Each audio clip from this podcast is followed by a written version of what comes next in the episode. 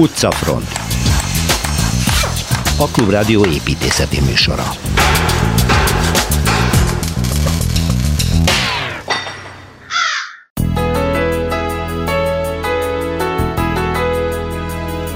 Egy hamisítatlan, eredeti formájában fennmaradt pompázatos városka Toszkánában, ez Pienza. Ide vezet bennünket Szilveszter Ádám. Építészettörténet Kelecsényi Kristóffal az Alpár Ignác tervezte bankpalotát, a mai pénzügyminisztérium épületét járjuk be. Ha lett volna elég pénz, a mai nagykörút helyén a nagy csatorna lenne rajta gondolák, csónakok lebegnének. Mi lett Rejter Ferenc eredeti tervével? Erről beszélgetünk Fürdős Zsanett szakújságíróval. Az Indóház egyelőre terv, de ha megvalósul, új országos hálózatként működő, hátizsákos turisták számára alkalmas szálláshelyek lehetnek a MÁV elhagyott épületeiből. A MOME hallgatók első díjas tervpályázatáról hallhatunk. Blaha tér két tételben. Torma Tamás az épületekről mesél, Kozár Alexandra pedig arról a randi óráról, ami régen a város legendás találkozó helye volt, és amit most civil kezdeményezésre újra álmodna a város. Városi tükör. Irány Toszkana, ott még mindig jobb idő van, mint nálunk, és nem is akármilyen helyre viszel minket. Szilveszter Ádám, szervusz Ádám. Szervusz Péter. Jól mondom, hogy el Toszkana a terület, maradunk, és Igen. Pienza. Pienza, de most erről ne, szerintem még senki nem hallott két okból, egyrészt mert nem tudom, mit kéne róla tudni, másrészt pedig annyi kiderült, hogy olyan icipici helyről van szó, hogy szinte az egy kis falu, nem? Hát a vára kerített városnál lett. Városka lett? Uh-huh. Igen, jelentéktelen hely volt, de, de a világ tetején van, ami a természet szépségét illeti. Mikori? Régi település? 9. században jegyzik először. Uh-huh, de akkor még nem város. A, nem, nem, de gazdag terület, mert nagyon gazdag a mezőgazdasága és gyönyörű. Uh-huh. Tehát itt boldog emberek élnek tulajdonképpen a jelentőséget abból kapta, hogy itt, itt egy, egy nagyon gazdag színei családnak volt birtoka, ahol született 18 gyerek egy, egy időben, és annak a legidősebbje pápa lett. Oh. Második, második Pius. Ez a Piccolomini család. Oh. És ő, ő az első szület gyermek, és nagyon érdekes az életútja, amit nem kell részletezni, mert városról kéne beszélni. Egy biztos, hogy ő a 15. századi humanizmus egyik kiemelkedő személyisége. Uh-huh. Ő, ő pápa 1458 és 71 között volt, de a hatása, mint, mint, mint tudósnak, mint, mint humanista embernek a, a politikai kapcsolataival is, az egyházon belül is kívül is nagy, nagy rangot jelentettek neki. Egyébként ő majdnem akkor született, és majdnem akkor halt meg, mint Leon Battista Alberti akit mi, mi építészek, építésznek nevezünk, egyébként a kor legjelentősebb humanistája, költő, festő, zenész, bármi, uh-huh. ír. Tehát az, az, az épületei is filozófikus mélységűek, és, és az egész munkássága egy olyan, olyan kiemelkedő pont az, az történet folyamában, amiről nekünk sokat kell tanulni. Uh-huh. Na most ez az ember amikor pápa lett, akkor fogta magát, és ezt a jelentéktelen ülő kicsi városkát, vagy falucskát, teljesen mindegy, amit Corsignánónak neveztek, ő elnevezte Pienzának. És így adott ki egy, pápai rendezőzetük ez így.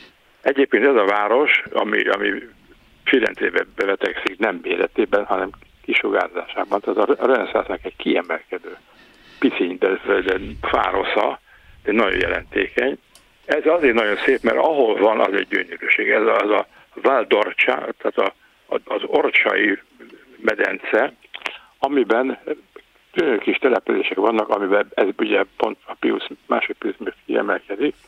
Ez tele van olyan táji szépsége, amit az ember gyönyörködve kell fogadjon, és miután most már a mezőgazdaság bizonyos farmokat nem úgy működtet, és más technológiával dolgozik, különösen a szőlőtermesztés idején, azok a régi elhagyott gyönyörű reneszánszkori téglaépületek, azok most a, az agrárturizmónak, tehát nem kell fordítani, használható gyönyörűséget. Tehát benélsz a tájba, uh-huh. ez a város is bennél a tájba, aminek a, a szépséget szavakkal nehéz elmondani, de az nagyon szép, hogy, hogy ezen a nagy vonulaton belül vannak ilyen, ilyen nagyon érdekes teknők, amik jobban napozottak, és általában remek szőlőtermesztés, vagy ugye Montepulciano-tól az ember elindul erre felé, akkor, akkor az út fölmegy, lemegy, fölmegy, lemegy, közben kanyarodik is éles kanyarokkal, és mindig megérkezik egy magas pontról, a két fal között kell átmenni, és szembe lehet, lehet olyan látni, ami tele van pineákkal, telepített növényzettel, kis kápolnákkal, szóval ami egész elképesztő szépség. Ékszer, de itt akkor város... ennek a városnak az az e- egyik nagy előnye, hogy második Pius alatt nagyon rövid idő alatt várossá építik, és egységes öt, öt reneszánsz stílus. Öt év alatt, és, hát és ez ő, az. ő megépít egy, egy, egy városközpontot, aminek nem volt nyoma igazándiból, csak egy, egy, egy románkori altemplom, egy, egy kriptaszerűség, uh-huh. és, és épített egy, egy, egy központot, amit, amit most úgy is hívnak, hogy másik pápa tér, és itt megépítette kicsiben a Palazzo Rucellait, ami Leon Battista Albertnek egyik főműve. Egyébként nem ő személy szerint épít, tervezte, hanem egy kiváló építész, aki, akit ugye a pápa megbízására remekül lehetett használni. Bernardo Rossellini-nek nevezték őt, uh-huh. és, és ő azon kívül, hogy ezt, ezt a házat megépítette, ami érdekes, mert ez a motivum, ami a, a Holmezaton és a Rucselájban, ez itt kisebb, kétszintes, nagyon szép belső udvar van, és egy hatalmas nagy kertre nyílik. Amerre, amerre az ember kinéz, mellett elmegy, és, és ránéz a tájra, hát az, az egy felejtetlen szépség. Uh-huh. Tudjuk, ez egy dombon van, kivál emelkedve, és várra kerítették meg a középkorban, és ezen a vár falon körbe lehet menni, ez egy körbefutó panoráma, egy gyönyörűség. Most itt mellette épült egy, egy, egy Santa Maria Assunta nevű templom, ami érdekes módon egy késő gótikus stílusban ugyancsak ez a Rossellini tervezte, méghozzá úgy erre a, erre a kriptára épített rá, ami most már keresztelő gápon egy háromhajós templomot, nagyon szép keresztboltozatokkal. Egy baja van, hogy ugye te ráépült erre a régi-régi épületre, kicsit megrogyott, a padlón repedések vannak, de hát ez az gyönyörűséget nem rontja. Uh-huh. Mellette van egy nagyon fontos épület, ez pedig viszont püspökségi székhelyé lett, ugyancsak a pápának köszönhető módon. Ott, ott van egy gyönyörű palota, ahol ugye a gazdag egyháznak a, a, a lehetőséget kihasználva dúskálnak fantasztikus kárpitokba, szőnyegekbe, falképekbe, szobrokba. Tehát ez, ez egyébként múzeum most pillanatnyilag.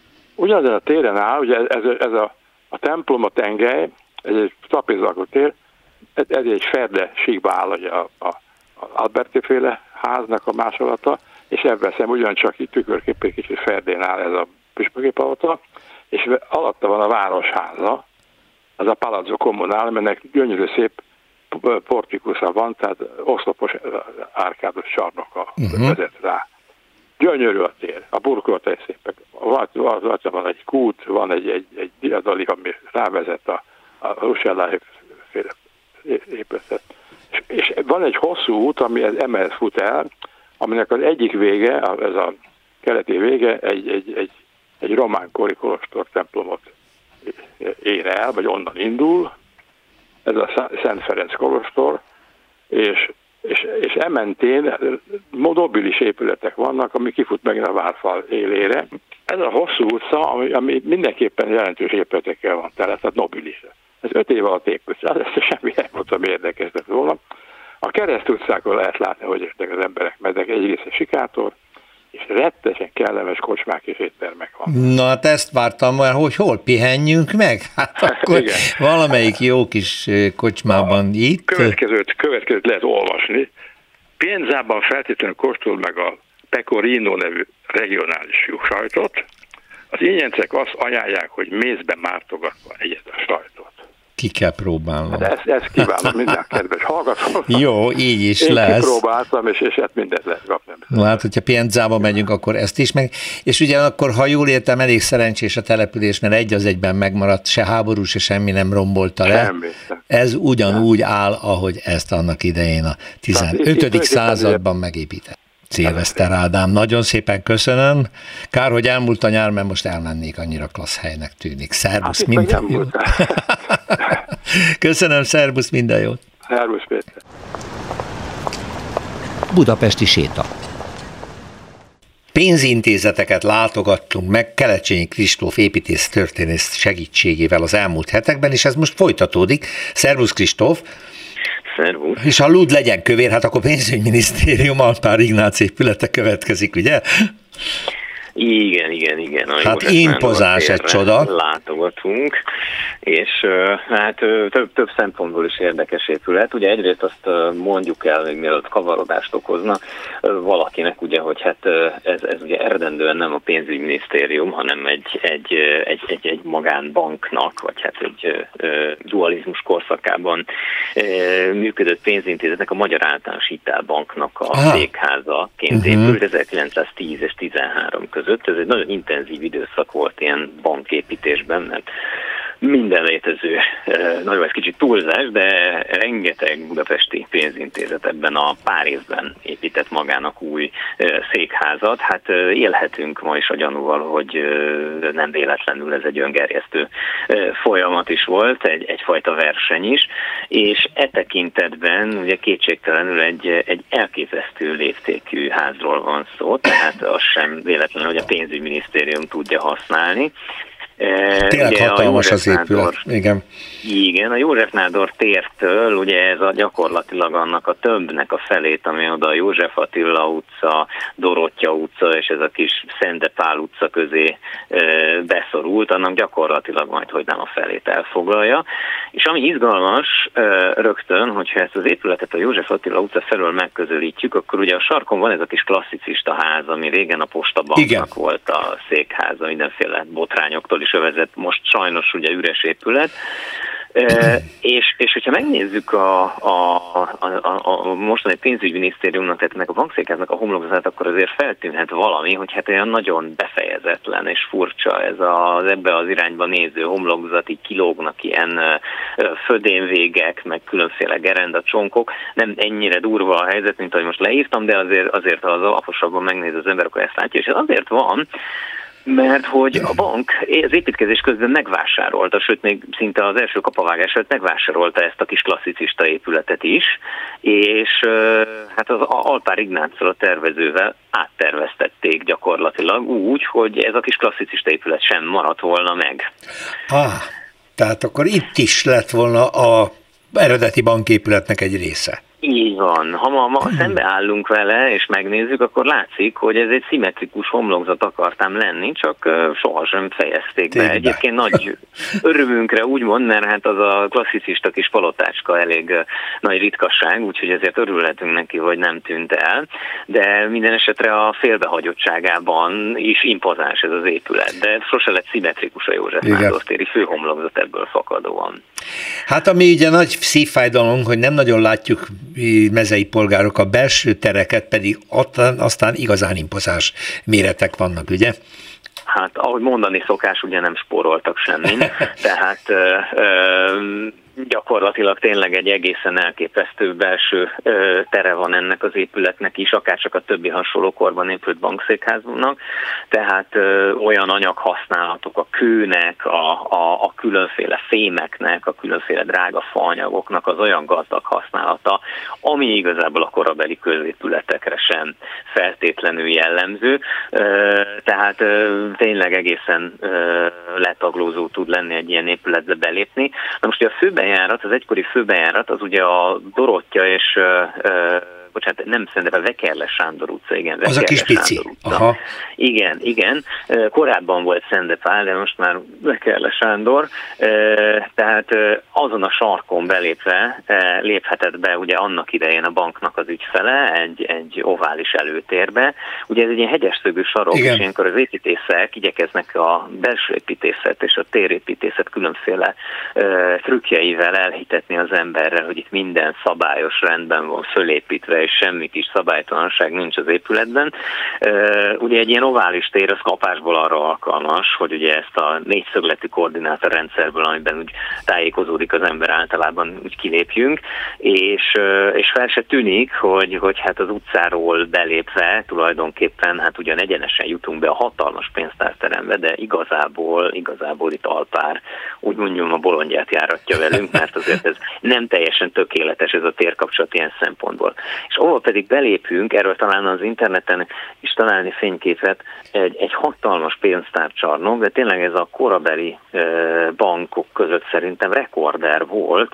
Ha jól tudom, a, a hosszúsága is majdnem eléri az 50 métert, és a szélessége is majdnem 40 méter, tehát egy körülbelül 1500 négyzetméteres óriási csarnokról van szó, hatalmas belmagassággal, és ennek a csarnoknak a tetejét, ez akkoriban nagyon divatos, ilyen úgynevezett ö, ö, prizmás, ilyen luxfer prizmás üveg teteje van, tehát ö, a természetes fény az a felső udvarból ezeken keresztül tulajdonképpen árad be ebbe a térbe. Hát Fantasztikus gondolhatjuk, milyen jó állománygyűlések lehetnek hát például, de, de tehát a létszámba abszolút ugye ez, ez szinte a nagyon, tehát én nem azt hiszem, hogy, hogy majdnem az összes minisztériumi dolgozót itt egyszerre le is lehet akár ültetni.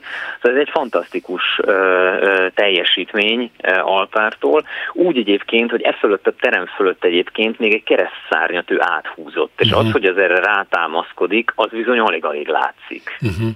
Tehát ez egy mindenképpen egy építészeti truváj, ez a hatalmas nagy tér, illetve ez a hatalmas nagy épület. Ugye arra gondoltam, most csak ez már az építészettől független, hogy egy ilyen hatalmas épületbe mi a csodának kell egy minisztériumnak működni, az digitalizációs világban már tulajdonképpen öt szobában el lehet intézni az összes feladatot, de hát most ez nem tartozik szorosan hozzánk.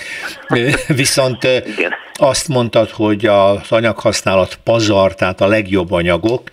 Uh, nincsenek kívülről szobordíszítések emlékeim szerint, de belül talán lehetnek, vagy vannak? De kívül, kívül is vannak mindenféle allegorikus ábrázolások, Aha. Merkur persze, és egyéb antik dolgok, és ö, elég neves szobrászok is dolgoztak rajta, tehát a, a Telcsedének tudnám például uh-huh. így rögtön a, a, a nevét mondani, aki hát ugye azért egy, vagy a, a Moáré Ödön, e, illetve a Maróti Géza. Maróti, ők hát ő nagyon ismer. A épületszobrászat, szobrászat területén, határterületein működtek, és hát ugye különféle a, a homlokzatnak gyakorlatilag ezeket a, főleg ilyen szakma allegóriák vannak kint, a kőfaragó például, uh-huh. szóval ilyen mesterségek, ugye, akik hát, hogy mondjam, a, a, a, a bank ugye finanszírozza az működésüket már ebben a, ebben a 19. századi, 20. század elejé pénzügyi világban. Ugye nyilván azt szimbolizálja, hogy, hogy ki mindenkin igyekszik úgymond segíteni a pénzintézet, illetve ki mindenkin keresnek pénzt. Pompázatos a mai pénzügyminisztérium épülete Alpár Ignác tervezésében, amiről Kerecsényi Kristóf beszélt. Nagyon szépen köszönöm. Szervusz Kristóf! Szervusz! Utcafront Szerintem senki nem hallott még róla. A mezei hallgatók közül én is az vagyok, én sem hallottam korábban, hogy van egy check-in revitalizátor pályázat. Nem olyan régen tavaly indult, és idén volt a második fordulója. Ez egy építészeti pályázat, ahol ötleteket lehet készíteni arra, hogy rozsdaövezeteket, nem kihasznált, lepusztult városi környezetet hogyan lehetne újra élettel megtölteni, és ez milyen építészeti ötletek vannak. Most a győztes csapat tagjait kérdezem, Pálingás Szűs Tillát és Dózsa Bercet, diplomás építészeti, diplomázó építész hallgatók a Moméról, szerbusztok, hogy jól foglaltam össze, hogy mi a pályázat lényege, mert ti vagytok a fődíjasok, gratulálok, meg még van egy harmadik társatok, Molnár Bendegúz, de ő most külföldön van. Igen. Ez a pályázat lényege, amit mondtam? Igen, igen. Köszöntöm a hallgatókat.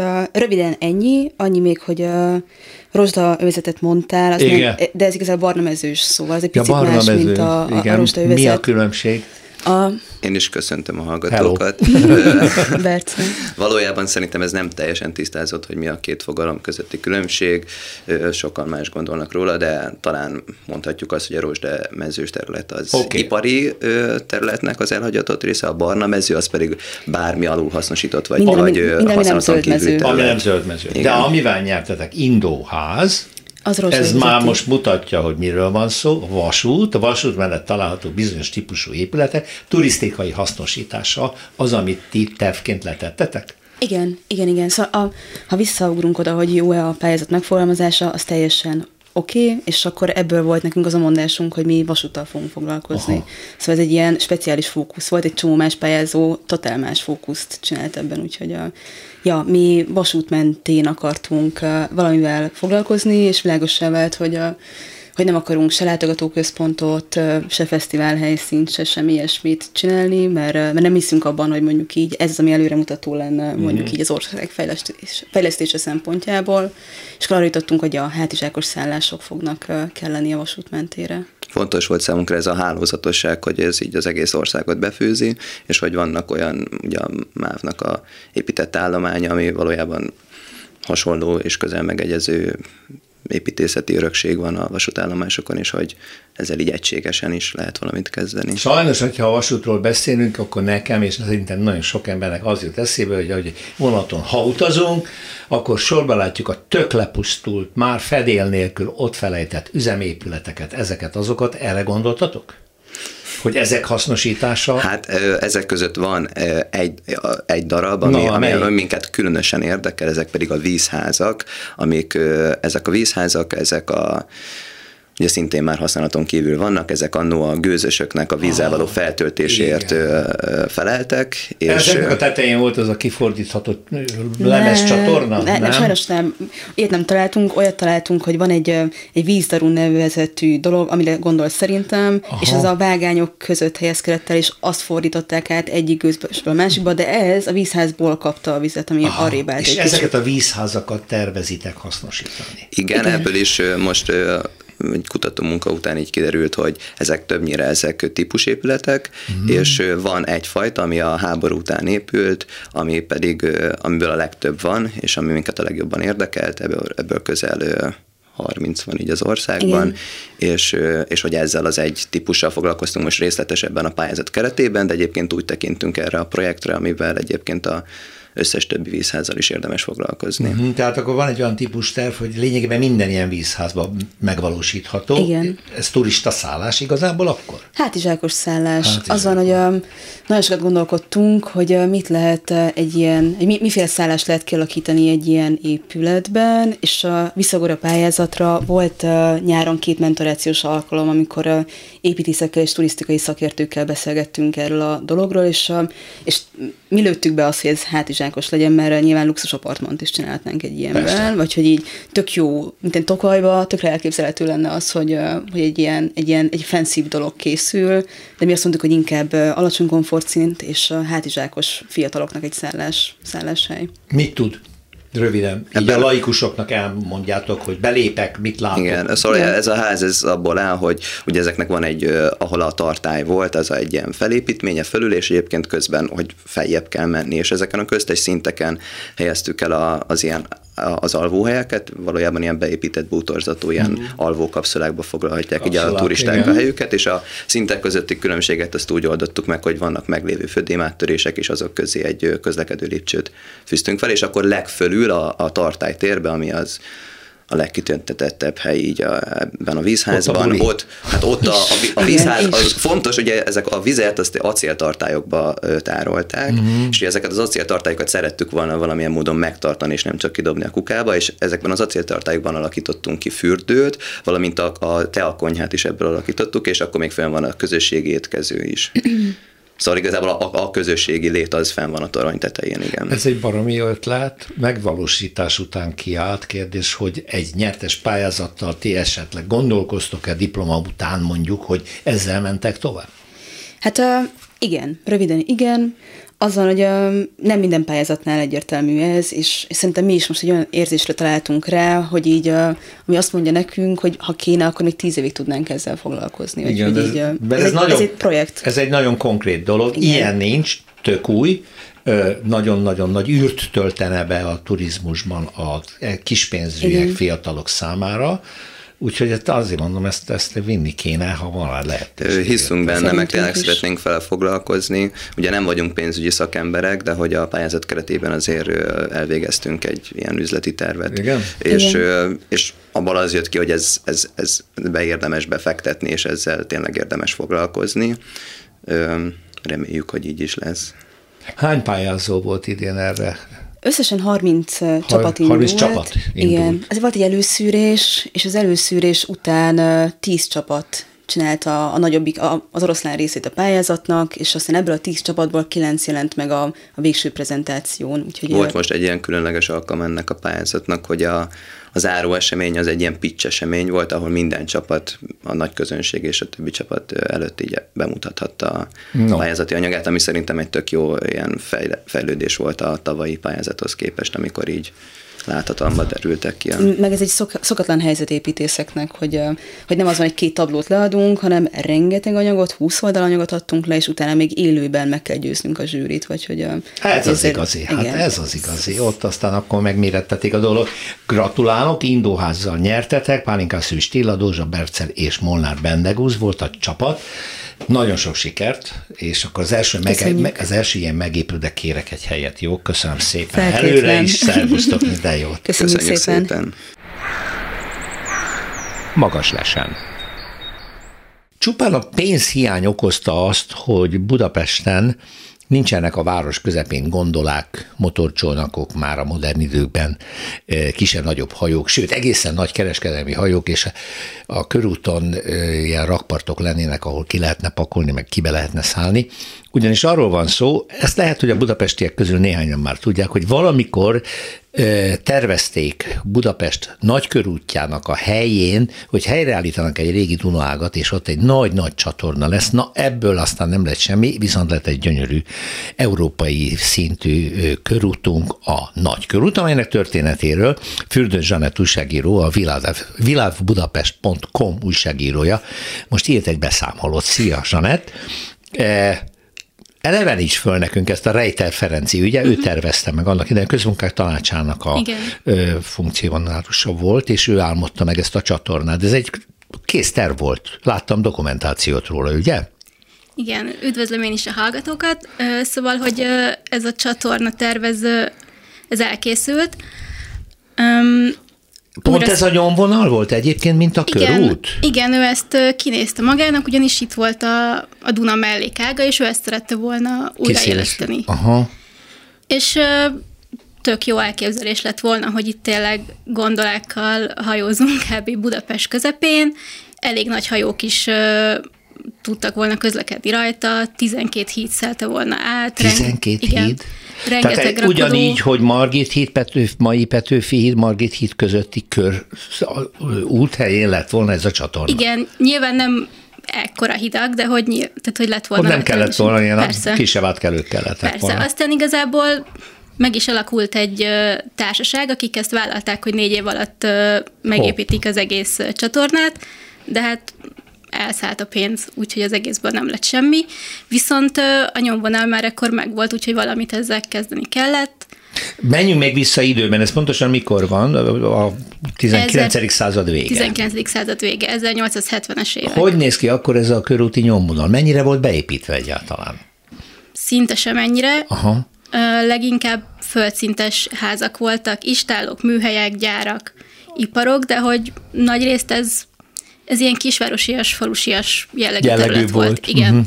És ahogy ugye fejlődött a, a város, egyre többen települtek be, a pesti belső mag egyre inkább kiszélesedett, szóval, hogy megjelentek itt is a emberek. Tehát ez tulajdonképpen csak a tervezési fázisig jutott el, mert nem jött össze a pénz rá, ugye, Igen. hogy ezt a csatornát Igen. szépen megépítsék, és akkor, akkor viszont miből építették a körutat, vagy ez már akkor a piaci alapon működik tovább? Hát valójában a, körútnál is az volt, hogy ott sem nagyon volt rá pénz, nem tudott a főváros adni, illetve az állam se, válság is volt, aztán így az 1880-as években adókedvezményeket lengettek be, ez pedig bevonzotta a nagy vállalkozókat, beruházókat, akik egyre több bérpalottát, bérházat húztak fel. Az Andrási úthoz képest időben mikor kezdődik el a nagykörút kiépítése? Mert ugye az Andrási út az a, az a, az a mintaadó a három szakaszával, Igen. és erről már volt is szó, Torma Tamás nemrég végig elemezte az egészet. Hát igazából nem sokkal utána. Utána? Tehát, hogy ez is uh-huh. ilyen 80-as években már, már azért ott építkeznek. Tehát, hogy 1873-72, valahogy így. És milyen szerencsés dolog, hogy a bekész sugárútra keresztező körút épül, egy ilyen párizsi mert ö, ugye, város szerkezet kezd kialakulni. Mert ugye az volt, hogy rengeteg sugárút már készen volt, viszont a, tehát a külső városrészeket egymással nem kötötte össze semmi. Semmi, így van. És erre a nagy körút meg csodálatos. Igen. Majd a kiskörút, arról is fogsz egyszer beszélni nekünk, mert annak is fel, a történetét feldolgoztad. Na, hogy épül be, és mik a jellemző épületei? Ugye itt leginkább bérházak vannak, nem, nem a paloták a jellemzők, mint mondjuk az András úton. Igen. De hát nyilván van egy Vix színházunk, akkor nyilván a New York palota, az, szerintem az a leghíresebb épület az, az egész nagy Valószínűleg meg a, a Grand Hotel. Igen. Viszont a Grand Hotel története érdekes, mert ugye azt a, a millenniumi ünnepségekre Igen. építették, ott az nem titkolt cél volt, hogy jött az ezredéves országos kiállítás, és kellett a sok vendégnek egy, egy hely, ahol aludhatnak, elszállásolhatják őket. Hát ez arra épült, És arra ez, ez arra oh. épült, igen, igen. És ez akkoriban a legmodernebb szállodák egyike volt, szóval, hogy, hogy volt itt központi fűdés, porszívó, fürdőszobák, minden. A Víg Színházat említetted. Uh-huh. Mikor a Víg Színház megépül, a környezetében még szinte nincs semmi. Hát az egy ipari munkás rész volt, eléggé lepusztult, bordélyházakkal övezve egyebek. Ugye, ha jól emlékszem, legalábbis nem nagyon volt beépítve még akkor. Nem, hát az ráadásul egy mocsaras terület De az volt. az érdekes, hogy odaépítik a Víg Színházat, egy gyönyörű szép színházi épületet a nagy semmibe. Igen, de ugyanakkor meg teljesen jól megközelíthető de majd nyilván lehet. tervezték akkor igen, magát a körutat, igen, és tudták, igen. hogy ez be fog épülni. Igen. És akkor a két nagyon jellegzetes épület, amit említettél, van a New York Palota, van a, a Grand Hotel. Ez a két, mondjuk azt, hogy ikonikus épület, a színházzal együtt. A... Meg nyilván a nyugati pályaudvar. Na, annak a helyén ugye volt az első indóház. A, igen. a Budapest-Vác Magyarország első igen. vasútvonalának. És azt a... ugye elbontották, mert útban volt a, a nagykörút vonalának. Uh-huh. Viszont egy épületet meghagytak, tehát az volt az Melyiket? egyetlen épület, amit nem bontottak el, a Kilián laktanyát. Ez a körút az legrégebbi. Az már akkor állt? Igen.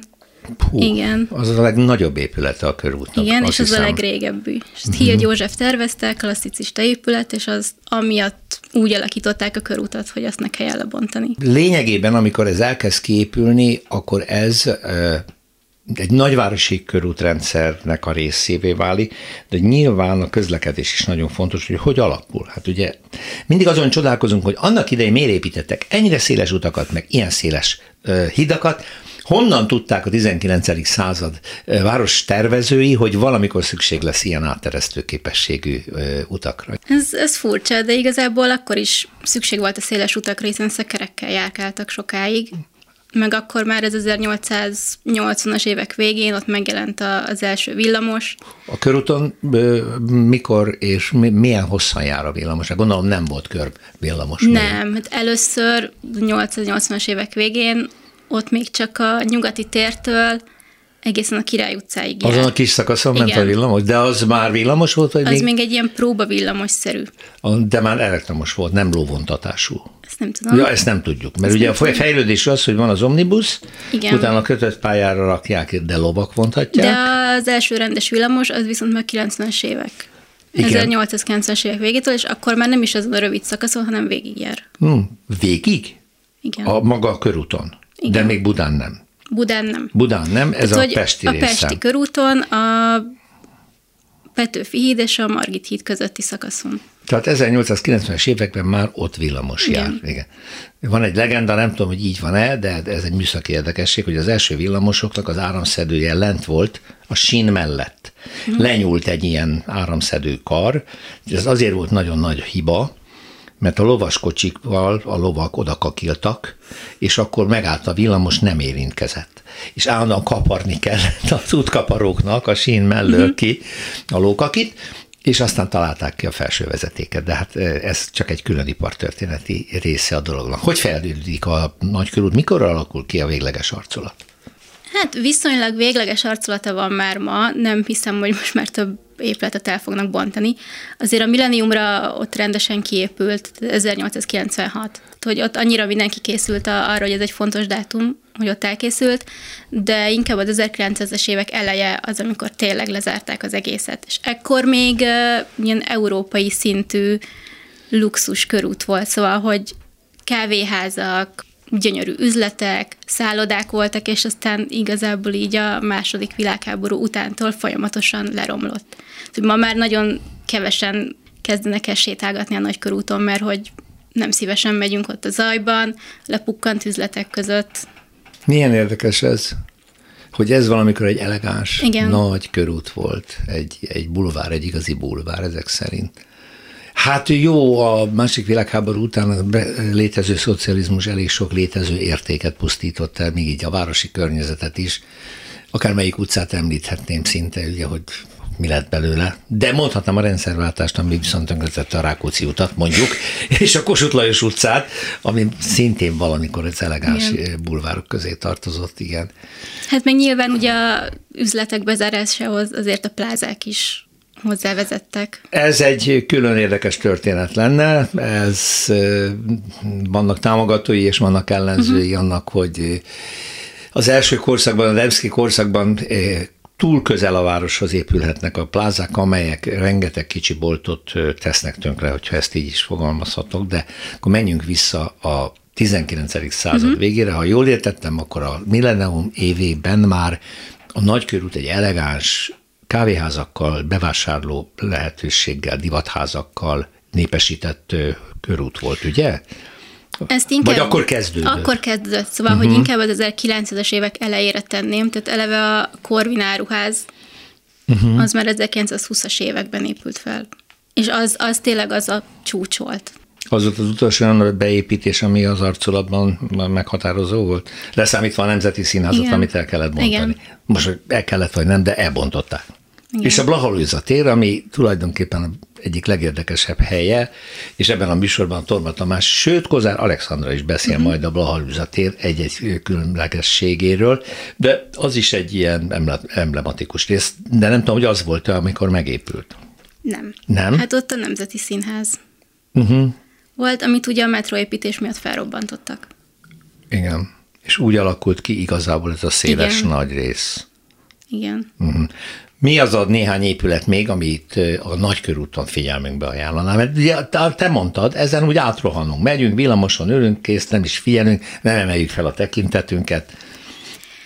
Igazából szerintem majdnem minden épület érdekes a nagykörúton, nem is feltétlenül ajánlanék egyet-egyet, hanem itt tényleg úgy érdemes végigmenni, hogy felfelé nézzük a homlokzatokat, találunk még néhány kupolát, rengeteg virágdíszt, hermészfejeket, állatokat, az összes épület nagyon érdekes. Tényleg vannak ilyen ki, apró, sőt, pici értékei? Komolyan igen, mondom, sőt, még, még egy csomó atlaszt és kariatidát is látunk. Ezek azok az emberek, amik tartják a, a kapu fölött a erkét. Akkor most már ebben a szemmel is érdemes végigmenni a nagykörúton. Annál is inkább, mert építészetileg ugye történelmi szempontból nagyon rövid időszak alatt épül be, tehát ettől egységesnek mondható ugye a stilisztikai szempontból a, a nagykörútnak a beépítése. Még csak annyit, hogy ugye akkor válik teljessé a dolog, amikor a Petőfi híd is és a Margit híd is már működik. Az mikor van?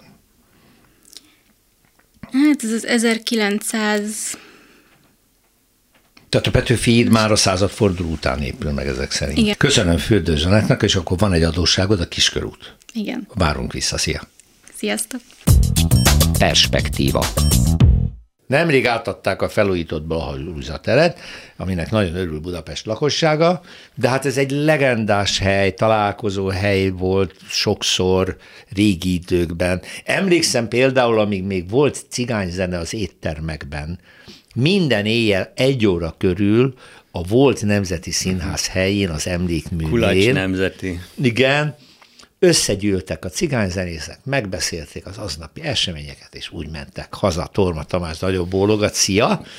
Szervusz Péter, üdvözlöm a hallgatókat. Mert hogy most az utca mustra, tér mustra Most tér, alakul, és Pesten vagyunk. És akkor irány. És De nézzük a régi blahát Tulajdonképpen a leghíresebb tere, ami igazából nem úgy tér, ahogy a többit is, meg nem történelmi tér, tehát nem egy Battyányi tér, vagy Ferenciek tere. Átjáróház ez, és bizony. Nem is olyan klasszikus, csak közlekedési csomópont, mint hát ne, esetleg mások. Is. Nem is egy szerkesztett tér, mint például Ősök tere, uh-huh. vagy a Szabadságtér.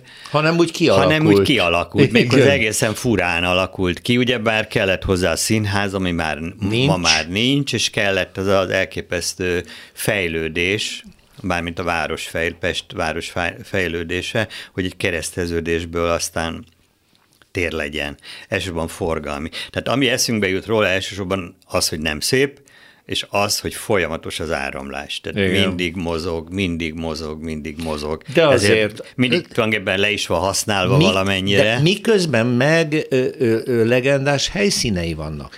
Korvin, ö, volt a Nemzeti Színház MKE, víztorony, víztorony a, a híres, ami még a színházat szolgálta ki. Bár alul, most nem, nincs olyan állapotban, Mindegy, hogy... de akkor is, hát igen, ott, ott, igen, ott volt igen. az éjjel-nappali újságárus lent a Blahán, oda rohantunk igen. mindig éjszaka, az első lapokat már ott meg lehetett kapni, hm. és akkor még egyet mondok, az a kupolás sarokép, igen, sarkóépe, ott volt Magyarország első önkiszolgáló csemegeáró. Így van, amiben mindenki tudja, hogy az a Lidl. Hát azt én nem tudtam, de mindegy. Szóval, hogy miközben ilyen, alatt, ilyen, ilyen, így van. ilyen fontos... A második aluljáró Pesten, és az és első éjjel-nappali. Igen, igen. Igen, igen.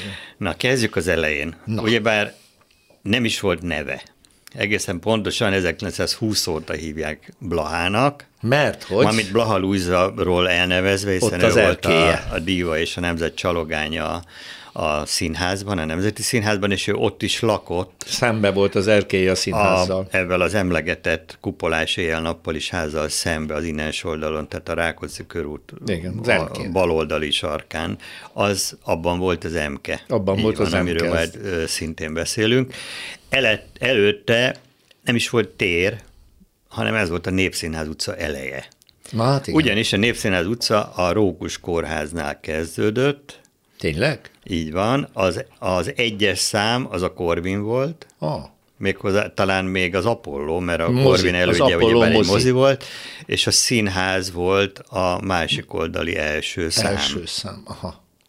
Van is egy Fortepánon egy nagyon jó kis kép erről, ahol látjuk az úriembert mögött a a De táblával. Nem volt tér. Most a téren egyébként ki is van jelölve, hogy hol állt a színház, hát gyakorlatilag az ma a tér. Az ma, a, igen. Kb. kétharmadában. A felszabadult rész. Így van, uh-huh. igen.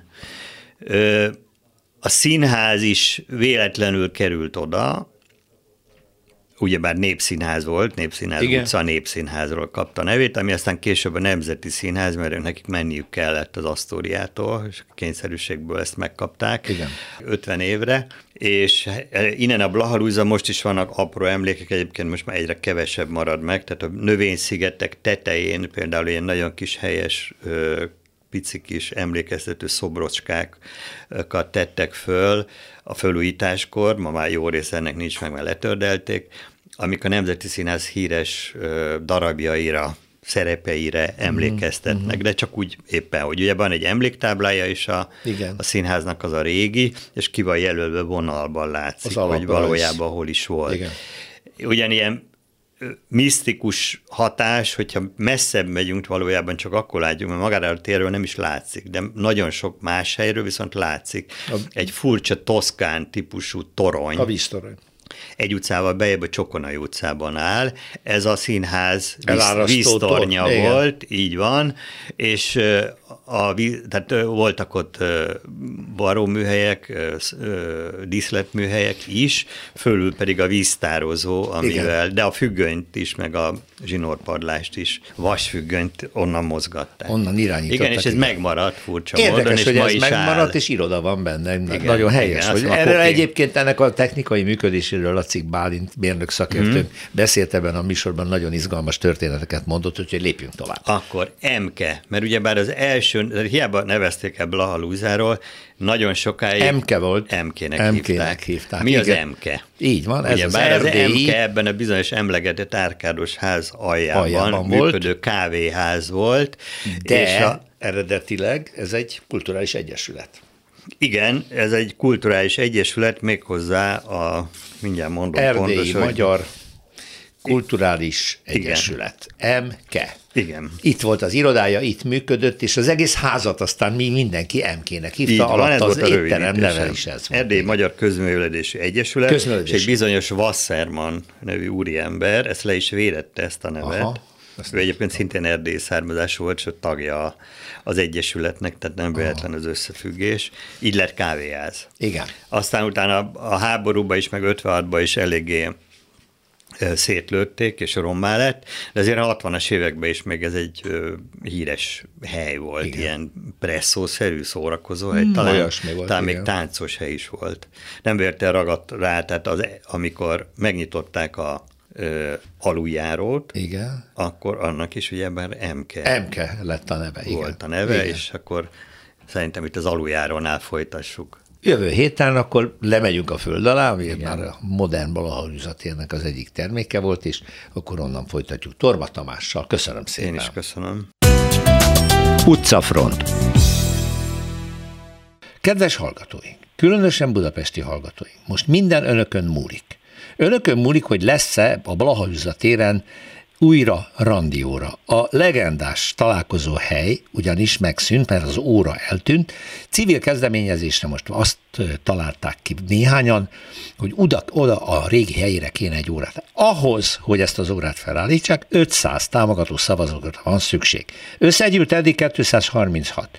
Miután ma éjfélig lehet szavazni, akik a műsort szombaton hallgatják, sajnos az ismétlésben az vasárnap van, akkor már nem lehet szavazni, tehát szombat éjfélig lehet szavazni, te vegyenek papírt, ceruzát, lediktálom, hogy hol. Ez egy weboldal. Minden, amit mondok, ékezet nélkül, jó? Ötlet.budapest.hu projektek per 299. A beszélgetés végén elmondom, a vonalban Kozár Alexandra, szia! Szervusz! Na, járunk a részletekkel gyorsan. Hogy van ez az óraügy?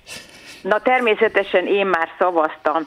Hát ez az óraügy, ez úgy van, hogy egy magánszemélynek eszébe jutott, bár melyikünknek, neked is, nekem is eszünkbe juthatott volna, hiszen hát kulturálisan ö, megalapozott meglehetősen a dolog, hiszen ez az óra ott állt az egykori Nemzeti Színház előtt, ami ugye a Blaha téren ö, volt, míg nem 65-ben, hát ugye azt mondják, hogy a metróépítés miatt föl kellett mesterségesen robbantani. Uh-huh. És hát ugye sokat álltott ez az óra, körülbelül 50 évig, közben többször tönkrement a második világháborúban, de utána helyreállították.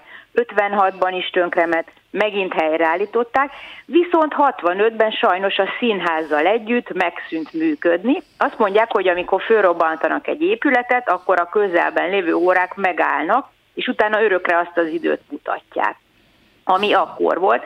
Úgyhogy hát ez az óra addig járt.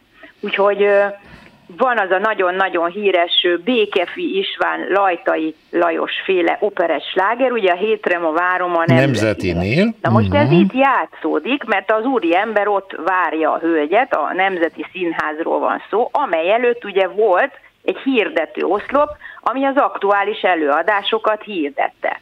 Ott lehetett látni, hogy éppen mi fog menni, legutóbb a Lér király ment, 64-ben az volt az utolsó előadás, és ennek a hirdető oszlopnak a tetején elég magas, tehát 3-4 méter, volt ez az óra, egy szép kerek, a korabeli fotók, fekete-fehér fotók tanúsága alapján egy, én, én úgy látom, hogy egy, egy kovácsolt vagy szerkezetben van benne, de hát azért elég picik a képek, egy szép, nagyon mutatós óra volt, és hát ez egy randi hely volt, egy gyülekező hely, ugyanúgy, mint később, aztán ugye a 80-as, 90-es években volt a Moszkva téren, vagy ugye Skála metró előtt a nyugati téren. Tehát ez egy, ez egy eklatáns hely volt, egy, egy eklatáns példa arra, hogy hol lehet jól találkozni a városban, több dalban szerepel, és hát ugye most, amikor a Blahalúza teret felújították, így úgy amúgy vannak pozitívumok is benne, meg negatívumok, hát fölmerült ebben a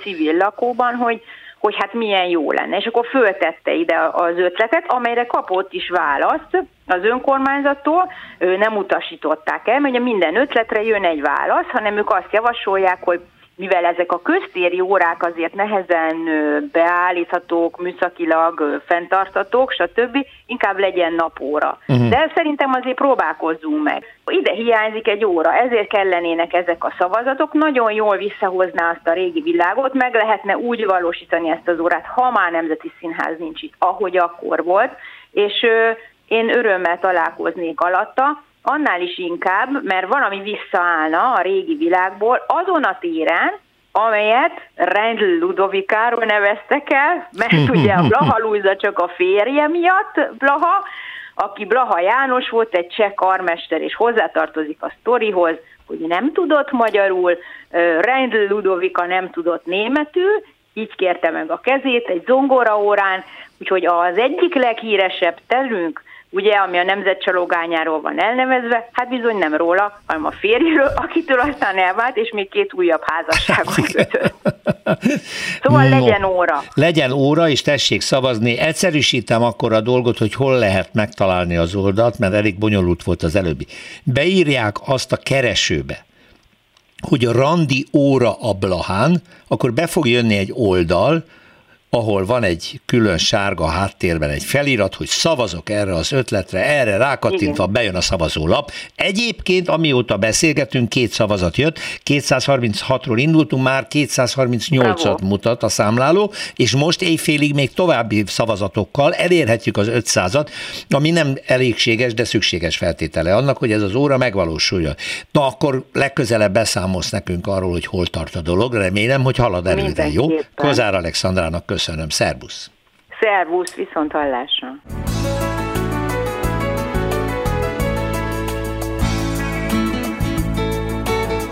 Köszönjük a figyelmüket, az utcafontot hallották, a műsort Árva Brigitta szerkesztette és Rózsa Péter vezette. Egy hét múlva várjuk Önöket.